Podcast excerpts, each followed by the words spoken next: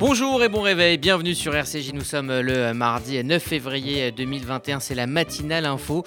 Dans cette demi-heure, on reviendra dans les détails sur cette découverte israélienne qui provoque un immense espoir dans la lutte contre le coronavirus. Exo CD24, c'est le nom donné à un traitement expérimental développé par les équipes du professeur Nadir Aber de l'hôpital Ichilov de Tel Aviv. Que peut-on attendre des premiers résultats euh, très encourageants posera la question au professeur Cyril Cohen de l'université de Bar-Ilan. Comme chaque jour, on fera le tour de l'actualité israélienne en direct depuis euh, Tel Aviv avec Gérard Benamou. Et puis, enfin, le mardi, c'est la chronique santé de Jonathan Tayeb qui répondra à vos questions. Bonjour Margot Siffer. Bonjour Eddy, bonjour à tous. Il est 8h euh, passé de 50 secondes et voici donc l'essentiel de l'info. La matinale info, Rudy Saada. On l'a appris euh, dans la nuit, à hein, la disparition de l'écrivain, metteur en scène et scénariste Jean-Claude Carrière. Il avait 89 euh, ans. L'écrivain, metteur en scène, euh, scénariste Jean-Claude Carrière est décédé hier soir dans son sommeil. Se définissant comme un conteur, il a signé une soixantaine de scénarios comme Retour de Martin Guerre, Borsalino ou encore Belle de jour. Jean-Claude Carrière avait aussi été acteur, dramaturge et parolier, notamment pour Juliette Gréco, Brigitte Bardot et Jeanne Moreau. Un hommage lui sera rendu prochainement à Paris, a précisé sa fille. Les députés ont voté hier soir euh, l'interdiction des certificats de virginité. Les députés ont approuvé euh, hier soir une série de mesures lors de l'examen du projet de loi contre le séparatisme. L'Assemblée euh, nationale a notamment adopté à quasi-unanimité l'article 16. Il vise à interdire aux professionnels de santé l'établissement de certificats de virginité. L'article 14, quant à lui, modifie le droit des étrangers et de l'asile pour y introduire une réserve générale de la polygamie, et ce, pour la délivrance de tous les titres de séjour. En France toujours, hein, le plan grand froid a été déclenché dans plusieurs départements. En prévision des chutes de neige, le Nord, le Pas-de-Calais, la Manche, la Somme et l'Oise ont déclenché hier le plan grand froid. Il s'agit d'un dispositif interministériel chargé de lutter contre les effets sanitaires et sociaux liés aux températures hivernales.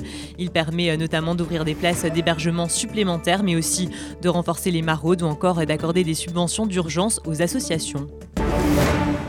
En France, sur le terrain de la lutte contre le coronavirus, des médecins de l'éducation nationale demandent la fermeture des écoles pour 4 semaines. Le syndicat des médecins de l'éducation nationale a lancé hier un appel. Il demande une fermeture imminente de tous les établissements scolaires pour une durée de 4 semaines. De quoi ralentir, selon lui, la circulation du virus, mais aussi d'éviter un reconfinement qui irait à l'encontre des élèves. Et dans ce contexte, hein, le maire Rassemblement national Louis Alliot met la pression sur le euh, gouvernement. Malgré la situation épidémique, Louis Alliot a décidé de rouvrir dès aujourd'hui quatre musées à Perpignan. Le maire du Rassemblement euh, national a justifié cet acte par la volonté d'expérimenter la réouverture euh, des lieux culturels sur ces musées. Toutefois, la préfecture des Pyrénées-Orientales a déposé un recours devant le tribunal administratif contre cette décision. Elle fait notamment suite à la déclaration hier de Roselyne Bachelot. La ministre de la Culture a assuré que les musées et les monuments seraient les premiers à rouvrir dès que les chiffres de l'épidémie le permettront. Et le ministre de la Santé, Olivier Véran, s'est lui fait vacciner. Il a tenu à rassurer, le vaccin AstraZeneca protège contre au moins 99% des souches qui circulent en France. La France a reçu samedi 270 000 doses du vaccin AstraZeneca et on attend encore des centaines de milliers d'autres. Il n'est pour le moment administré qu'aux soignants, pompiers et aides à domicile de 65 ans et moins. Olivier Véran s'est donc lui aussi en tant que médecin fait injecter hier la première dose et il a tenu a rassuré les Français lors d'une interview pour BFM TV. Vu le niveau d'information scientifique et médicale dont je dispose et dont l'Europe dispose, au moins 99% des virus qui circulent aujourd'hui sur notre territoire ne correspondent pas à un variant sud-africain et donc la protection par AstraZeneca permet de se protéger contre la quasi-totalité des virus qui sont en circulation. Je réponds également que nous faisons tout ce qui est Nous mettons tout en œuvre pour éviter la diffusion du variant sud-africain, mais également du variant d'origine anglaise, du variant brésilien et tout autre variant. Dans le même temps, le collège Jules Ferry euh, d'Aubonne a fermé hier pour plusieurs cas de Covid. Deux d'entre eux proviendraient du variant euh, sud-africain. L'établissement ne rouvrira pas avant le 1er mars. Et de son côté, Emmanuel Macron s'est entretenu hier avec le directeur général de l'OMS. Le président français a notamment évoqué la nécessité d'accélérer le lancement des campagnes de vaccination contre le Covid dans les pays euh, émergents. Elles devraient débuter au cours des prochaines semaines et ce grâce aux premières livraisons de vaccins, notamment celui de Pfizer. Par ailleurs, M. Tedros a insisté sur l'importance d'une distribution juste des principalement en Afrique et en Amérique du Sud. Il en a également profité pour remercier Emmanuel Macron pour son rôle moteur sur cette question. En Israël, le système éducatif ne rouvrira pas aujourd'hui comme cela était prévu. Les établissements scolaires resteront fermés dans leur totalité et ce jusqu'à au moins jeudi matin. En effet, Benjamin Netanyahou et Benny Gantz ne parviennent pas à se mettre d'accord sur les modalités d'ouverture des classes dans les villes orange et rouge. Là-bas, le taux d'infection au Covid reste en effet élevé. Par ailleurs, le gouvernement israélien doit discuter aujourd'hui du passeport vert. Il serait distribué aux personnes ayant reçu les deux injections du vaccin. Et puis toujours en Israël, on commence aussi à penser à l'après-Covid et notamment au tourisme. Jérusalem et Athènes ont signé hier un, nouveau, un nouvel accord bilatéral dans le domaine du tourisme. Il concerne les personnes vaccinées contre le Covid. Elles pourront euh, se déplacer sans limitation et sans avoir à se placer à l'isolement et ce, dès lors que les restrictions liées à l'épidémie seront levées. On en parlera dans les détails avec Gérard Benamou euh, dans un instant. Dans l'actualité internationale maintenant, hein, c'est ce mardi que s'ouvre le procès de Donald Trump au Sénat américain. À quelques heures de la première audience qui doit se tenir cet après-midi, Donald Trump a demandé aux sénateurs de refermer immédiatement son procès. L'ancien président des États-Unis est jugé pour incitation à l'insurrection après l'assaut euh, du Capitole fin janvier. Bien que ce jugement aura peu de chances d'aboutir sur une condamnation, il pourrait toutefois lui coûter cher en matière d'image. Et puis euh, les suites de l'affaire Navalny, Berlin, Varsovie et Stockholm répliquent à Moscou. L'Allemagne, la Pologne et la Suède vont expulser des diplomates russes en poste, une décision prise en réponse à Moscou qui quelques jours plus tôt avait décidé d'évincer des diplomates européens en cause leur participation à des manifestations en faveur d'Alexei Navalny. Berlin s'était toutefois justifié, la capitale allemande avait affirmé que le diplomate en question ne cherchait qu'à s'informer par des moyens légaux sur l'évolution de la situation sur le terrain. Merci Margot euh, Siffer, RCJ, il est 8h06 c'est la matinale info. Dans un instant, on prendra la direction d'Israël où le nouveau euh, volet du procès euh, de Netanyahou a débuté hier.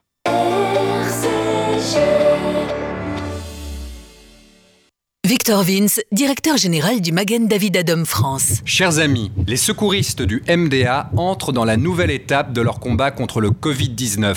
Une campagne de vaccination sans précédent est en cours en Israël. L'objectif aider Israël à devenir le premier État au monde à sortir de la crise sanitaire. Les bénévoles du MDA sont sollicités H24 et 7 jours sur 7. Ce déploiement mobilise des moyens importants et vous pouvez les accompagner dans leur mission. Faites votre don au MDA France, 40 rue de Liège, 75 008 Paris. MDA-France.org. Reçu Serfa en retour. Il y a des salles de bain qui font vraiment rêver. Bain et déco. Il y a des cuisines où l'on se prendrait volontiers pour un chef étoilé. Bain et déco. Et si c'était le moment de changer Nos architectes et artisans qualifiés Bain et déco conçoivent et réalisent votre projet de A à Z. Des produits avant-gardistes, des marques prestigieuses et un vrai savoir-faire. Pour une seule ambition, l'exception. Bain et déco, deux showrooms de plus de 500 mètres carrés à Paris 11e et Boulogne-Billancourt. Et venez découvrir notre nouveau showroom, 212 boulevard Saint-Germain, Paris 7e. Bain et déco. Jeudi 11 février à 11h dans l'émission Essentielle Un monde de livres, Josiane Savigno reçoit Samuel Bruxelles et Thierry Clermont sur RCJ. Une bonne audition est indispensable pour vivre pleinement chaque instant. Grande Audition vous propose un suivi et des services à tout moment. Avec Grande Audition chez vous, profitez du réglage des appareils auditifs à distance et un service à domicile si nécessaire. Dispositifs médicaux, demandez conseil à votre audioprothésiste. Rendez-vous sur grandaudition.com pour retrouver également le centre Grande Audition le plus proche de chez vous. Grande Audition, plus d'audition, plus d'émotion.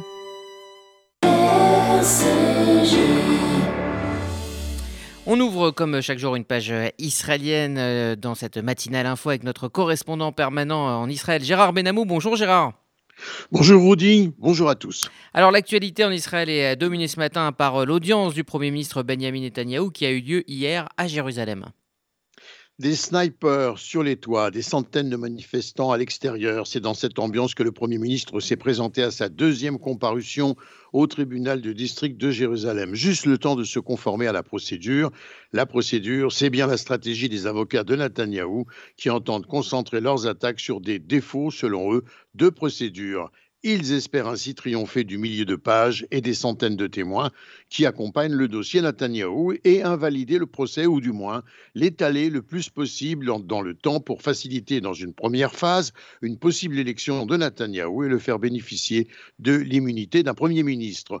Netanyahou a formellement nié hier les accusations notamment de corruption portées contre lui, mais cette fois dans un calme relatif. Les autres accusés sont arrivés également dans le calme au tribunal et Netanyahou a déclaré J'approuve la réponse écrite en mon nom, allusion à une lettre rédigée par ses avocats et présentée à la justice le mois dernier pour mettre en doute la procédure du procureur qui a conduit à l'ouverture de l'enquête de la police contre Netanyahou. Alors vous l'avez euh, mentionné, hein, des manifestants étaient à l'extérieur hein, du tribunal euh, extrêmement mobilisés très mobilisé. La foule de manifestants présente dehors devant le tribunal n'a cessé en effet de crier ses slogans anticorruption audibles depuis la salle d'audience, les fenêtres étant ouvertes, Corona oblige.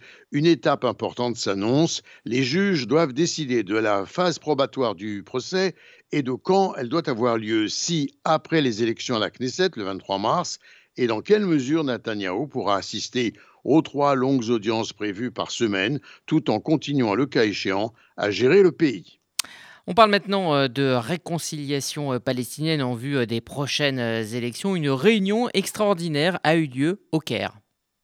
En effet, elle s'est tenue au Caire, étaient présents d'ailleurs 14 factions palestiniennes, dont les rivaux du Hamas islamiste et du Fatah laïque, pour participer à ces discussions en vue des premières élections palestiniennes depuis 15 ans, sous les auspices du président égyptien Abdel Fattah al-Sisi. Les questions avancées qui protégera les bureaux de vote À quel tribunal s'adresser pour contester Et surtout, qui sera candidat? Autant d'interrogations déterminantes à venir. Nous sommes à un tournant dans la lutte palestinienne, a déclaré Khalil al-Khaya, haut responsable du Hamas dans le journal Safa News lié au Hamas. L'autorité palestinienne dirigée par Mahmoud Abbas et contrôlée par le Fatah, elle, siège en Cisjordanie où vivent 2,8 millions de Palestiniens. On revient en Israël pour euh, évoquer évidemment le coronavirus avec euh, cette euh, bonne nouvelle. Hein. le vaccin Pfizer réduirait les transmissions de coronavirus. C'est la conviction du plus grand laboratoire de tests Covid-19 d'Israël qui affirme avoir décelé des preuves, offrant ainsi une réponse provisoire à l'une des questions persistantes dans le monde. Une personne vaccinée qui porterait le virus dans son système aurait, selon cette même étude partielle, moins de chances de le transmettre. Elle aurait moins, en effet, de gouttelettes infectieuses du virus Covid-19 ancrées autour de son nez. Et puis on pense à l'après-Covid en Israël et notamment au tourisme. Hein. Jérusalem et Athènes ont, signé un accord bilatéral avec euh, donc euh, un système de passeport vert. Tout à fait, c'est l'aspect le plus sympathique, en tout cas pour les personnes vaccinées contre le Covid-19. C'était lors d'une cérémonie virtuelle à laquelle ont participé des ministres israéliens et grecs. Le Premier ministre grec Kyriakos Mitsotakis, lors d'une conférence de presse à Jérusalem avec Netanyahou, s'est réjoui de pouvoir accueillir prochainement les touristes israéliens en Grèce lorsque les restrictions liées à la pandémie du Covid-19 seront levées. Il s'est dit d'ailleurs très favorable à l'établissement de passeports de vaccination au sein de l'Union européenne et il a insisté sur son intention de commencer avec Israël. Quant à Binyamin Netanyahu, il a évoqué hier les essais d'un médicament israélien contre le Covid-19 qui pourrait, a-t-il dit devant son hôte, être développé en coopération avec Athènes. Gérard Benamou en direct de Tel Aviv pour RCJ. Merci euh, Gérard. Vous écoutez la matinale info de RCG. On va justement rester en Israël pour notre dossier. Le médicament euh, dont vous parlez, Gérard, hein, qui bloquerait les effets euh, des formes graves du Covid, suscite un énorme espoir. Il a été développé à l'hôpital Ichilov de Tel Aviv. Ces espoirs sont-ils fondés? On posera la question dans un instant au professeur Cyril Cohen. RCG.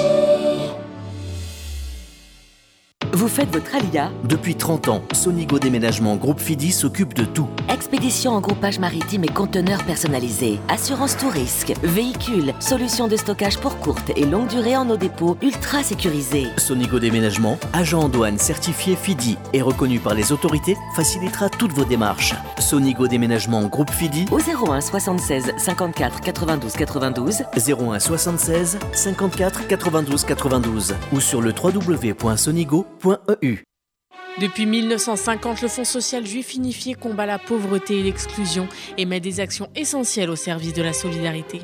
Grâce à vos legs, donations et assurances vie, vous permettez au FSJU d'agir. Je m'appelle Daniel, j'ai 64 ans, je soutiens le FSJU depuis longtemps, mais je ne savais pas que je pouvais faire aussi un testament en sa faveur. J'ai décidé de passer le cap et laisser une partie de mon héritage au FSJU. Ce geste donne un sens à mon engagement. Pour toute information, contactez Elena Atias au 01 42 17 10 55. 01 42 17 10 55. Message à destination des experts comptables. Depuis 100 ans, l'ORT est mobilisé pour la formation permettant à des dizaines de milliers de nos jeunes une belle réussite professionnelle. Jusqu'au 1er mars, les experts comptables amis de l'ORT doivent continuer, surtout en cette période de crise, plus que jamais, à choisir l'ORT comme seul bénéficiaire de la taxe d'apprentissage. Renseignements et formulaires sur ta75.hortefrance.fr Et 01 44 17 30 83. Alors que la pandémie de coronavirus a fait euh, plus de 2 300 000 victimes dans le monde et que la vaccination apparaît comme la seule lumière au bout du tunnel, une découverte israélienne provoque l'enthousiasme en Israël et ailleurs. Un médicament euh, fabriqué à l'hôpital Ichilov de Tel Aviv a, mis, a permis hein, de guérir plus de 96% des patients atteints de coronavirus. Les explications d'Eglantine Delalleux. EXO-CD24, c'est le nom donné au traitement expérimental développé par les équipes du professeur Nadir Arber de l'hôpital Irilov de Tel Aviv et les premiers résultats sont plus que convaincants. Plus de 96% des patients atteints du coronavirus ont été guéris lors d'un essai clinique créé dans un laboratoire du centre médical de Tel Aviv. Ce médicament, qui se prend par inhalation une fois par jour pendant 5 jours, est destiné aux personnes souffrant de formes moyennes à graves du Covid-19. Le but est d'éviter une dégradation de l'état de santé. Le médicament a donc été testé sur 30 personnes hospitalisées dans un état grave et au bout de quelques jours, leur état de santé s'est amélioré chez 29 d'entre eux et la plupart ont été renvoyés chez eux rapidement. Selon le directeur du laboratoire, ce médicament, basé sur des exosomes, permet de réguler le système immunitaire grâce à la protéine CD24. L'avantage de ce remède est la rapidité de son développement et son bas prix, ce qui permettrait de le produire à une échelle mondiale. Des résultats de phase 1 à prendre avec prudence. Une expérimentation sur un panel plus large avec des groupes distincts doit être menée prochainement. Pour l'instant, seule la combinaison de la vaccination et des confinements se montre en mesure de contrôler la pandémie en Israël. Ce dimanche, Israël a commencé à sortir de son troisième confinement avec pour l'instant l'ouverture des commerces et des parcs et l'autorisation de la vente à emporter pour les restaurants. Et pour en parler, nous sommes en ligne avec le professeur euh, Cyril Cohen, directeur du laboratoire euh, d'immunothérapie de l'université de Bar-Ilan en Israël. Bonjour. Bonjour, bonjour Rudy. Merci euh, d'être avec nous ce matin. Alors, est-ce que vous pouvez nous expliquer hein, simplement comment agirait ce traitement dont tout le monde parle et surtout à quel type de malade il est destiné? Oui, donc une des choses dont on, que l'on sait aujourd'hui, c'est qu'un des gros problèmes au niveau de la COVID-19, ce n'est pas seulement le virus, mais c'est ce qui arrive chez les malades graves après le virus, et c'est en fait ce qu'on appelle un orage cytokinique, un dérèglement du système immunitaire. En fait, au bout du compte, c'est votre système immunitaire qui crée une réaction inflammatoire beaucoup plus importante qui met en danger le patient.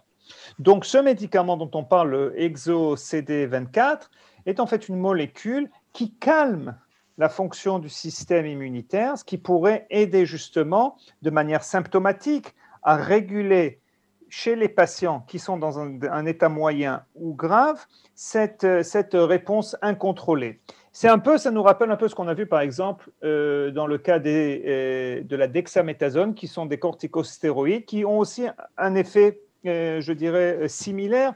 On calme la réponse immunitaire et à ce moment-là, donc le corps ne s'attaque plus. Alors, est-ce qu'à terme, hein, cela peut vouloir dire euh, qu'on ne mourra plus euh, du Covid ou est-ce qu'il faut être un peu plus prudent? Non, je crois qu'il faut être quand même prudent parce que ces résultats euh, du professeur Nadine Harber, qui sont des résultats encourageants, sont des résultats juste d'une phase 1 sur une trentaine de patients. On n'a pas aussi, par exemple, un groupe ou, euh, comparatif, un groupe de placebo ou un groupe, par exemple, avec d'autres traitements similaires, comme je le disais, les stéroïdes. Donc ça, c'est très, très important pour juger et évaluer l'efficacité de ce traitement. Mais une fois de plus, nous pouvons être un peu plus optimistes. Alors, une fois toutes ces phases passées, euh, dans quel délai, si tout se passait bien, hein, on pourrait voir euh, ce médicament arriver dans les hôpitaux? Écoutez, ça, je ne vais pas trop spéculer, mais je peux vous dire, en tant que membre de, au, ministère de la Santé, de justement, de comités qui jugent ce type de médicaments et les différentes phases. Vous savez, il y a la phase 2, la phase 3. Beaucoup de médicaments tombent ne, ne réussissent pas dans ces phases. Donc, je vais dire de manière prudente, on parle de plusieurs mois, peut-être six mois, un an, si justement il y a du succès. Il faut rappeler que ce n'est pas un médicament qui est contre le virus, mais contre les symptômes à cause du virus. Alors, Cyril Cohen, euh, plus largement, on va profiter de vous avoir avec nous pour euh, vous demander, hein, depuis le terrain, si avec 35% de la population euh, vaccinée désormais, l'effet vaccin porte ses fruits en Israël, ou en tout cas commence à porter ses fruits? Oui, je crois que les mots, c'est exactement ce que vous disiez, Rudy, c'est comment ça porter ses fruits. Ce que l'on voit aujourd'hui, c'est une chute, je dirais d'à peu près une vingtaine de pourcents et même plus des malades graves au-dessus de l'âge de 60 ans dans les hôpitaux. Et donc, en fait, ça, c'est dû, euh, nous le pensons, à la vaccination, parce qu'on a aujourd'hui vacciné euh, à peu près 73% des plus de 60 ans avec deux doses, ce qui est un chiffre vraiment remarquable. Si on prend les, les, 70 à 79 ans, aujourd'hui en Israël, au moins avec une dose, vous en avez 95% qui sont vaccinés. Donc ça, déjà, on commence à voir euh, les effets. On voit aussi bien les effets donc, chez les malades graves. On commence à voir les effets sur, je dirais, certaines contaminations. On a eu une étude de, Maccabi qui nous a montré que les les contaminations ont chuté chez les personnes vaccinées. Vous prenez un, échantillon de 400 000 personnes, là il y avait juste 250 contaminées par la COVID-19, comparé à un échantillon de personnes non vaccinées avec à peu près 6 000 personnes qui ont eu la COVID-19. Donc une fois de plus, ça, ce sont les bonnes nouvelles. Les nouvelles qui nous inquiètent un peu, c'est quand même qu'on a encore des cas, beaucoup de cas par jour, et c'est sûrement dû, surtout dû à ce qu'on appelle le variant britannique, qui aujourd'hui représente 80% des nouvelles infections en Israël et qui touche beaucoup les jeunes, malheureusement. 40% des contaminations euh, quotidiennes, c'est des gens de moins de 20 ans. Alors, dernière question, hein, Cyril Cohen, comme euh, l'avait promis hein, le Premier ministre israélien Benjamin Netanyahu au début de la campagne, est-ce qu'on peut euh, rêver à une sortie de crise pour les fêtes de Pessah en Israël? Est-ce que c'est réaliste?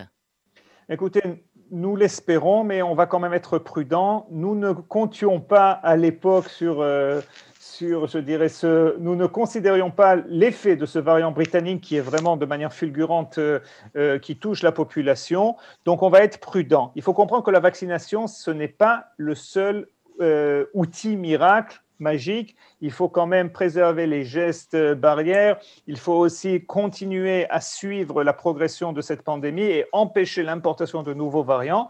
Donc, on attendra.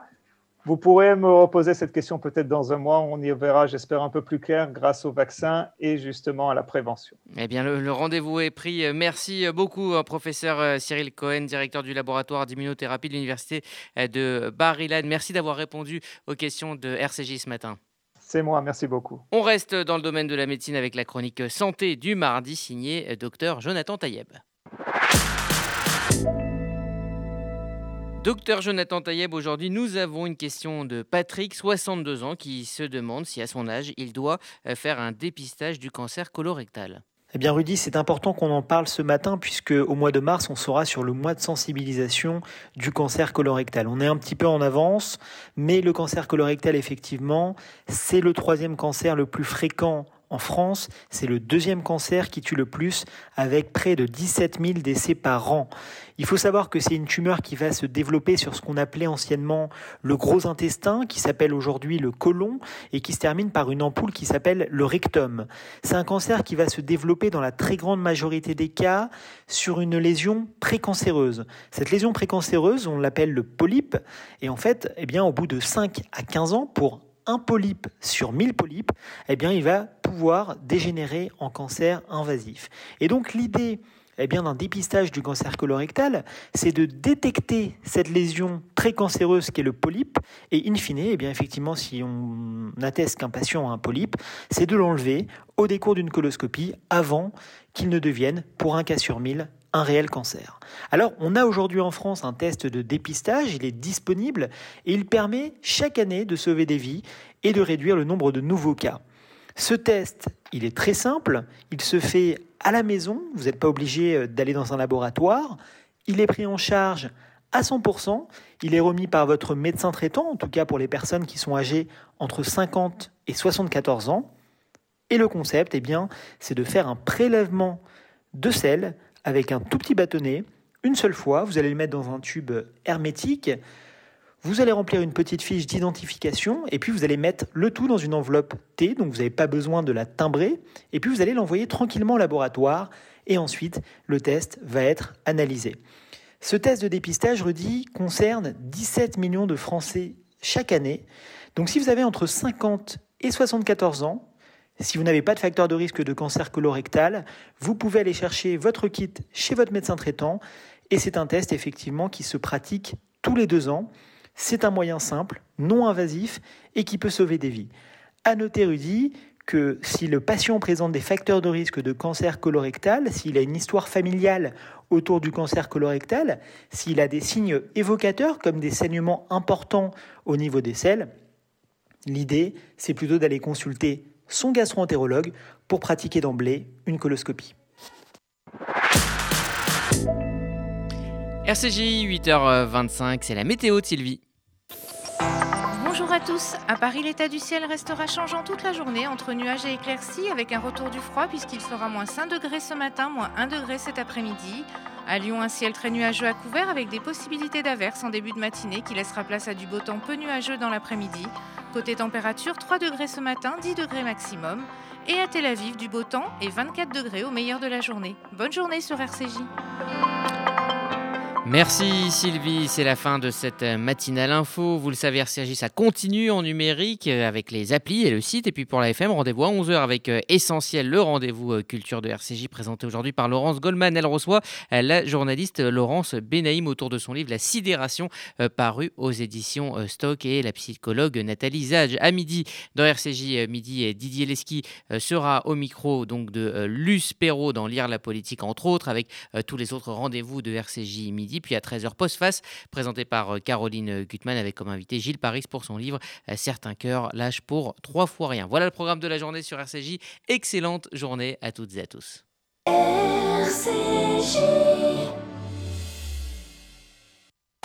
Vous déménagez en Israël? Vous démarrez une nouvelle vie. Vous venez d'acheter une maison de vacances? FDI, France Déménagement Israël, le seul déménageur présent en France et en Israël. FDI prend tout en charge, de l'emballage en France jusqu'au montage de vos meubles en Israël. FDI, le sérieux, l'expérience de plusieurs milliers de déménagements vers Israël. FDI, depuis 10 ans à votre service. FDI, 01 49 43 00 20. 01 49 43 00 20.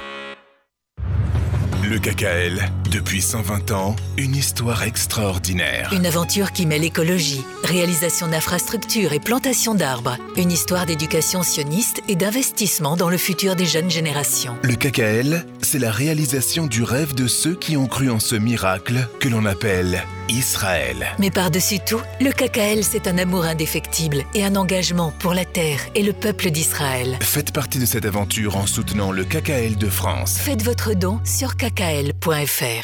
Entreprises, commerçants, artisans, services, institutionnels, associations. Vous souhaitez communiquer sur la fréquence juive? Contactez notre régie publicitaire Inexline au 06 03 47 98 36. Nous étudierons ensemble la meilleure formule pour vous faire connaître. Inexline 06 03 47 98 36.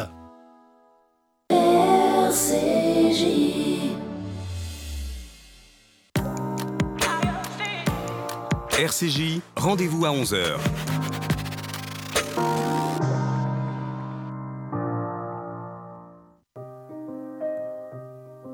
Les âmes passent de l'île en l'île Dans les hôtels, sur les parkings. Pour fuir toute cette mélancolie. Le cœur des villes, la mauvaise mine des coups de blues, des coups de fil, tout recommencera au printemps, sauf les amours indélébiles. Les rêves s'entassent dans les métros, les gratte-ciels nous regardent de haut, comme un oiseau sous les barreaux. Je suis pas bien dans ma tête, maman. J'ai perdu le goût de la fête, maman. Regarde comme ta fille est faite, maman. Je trouve pas de sens à ma quête, maman.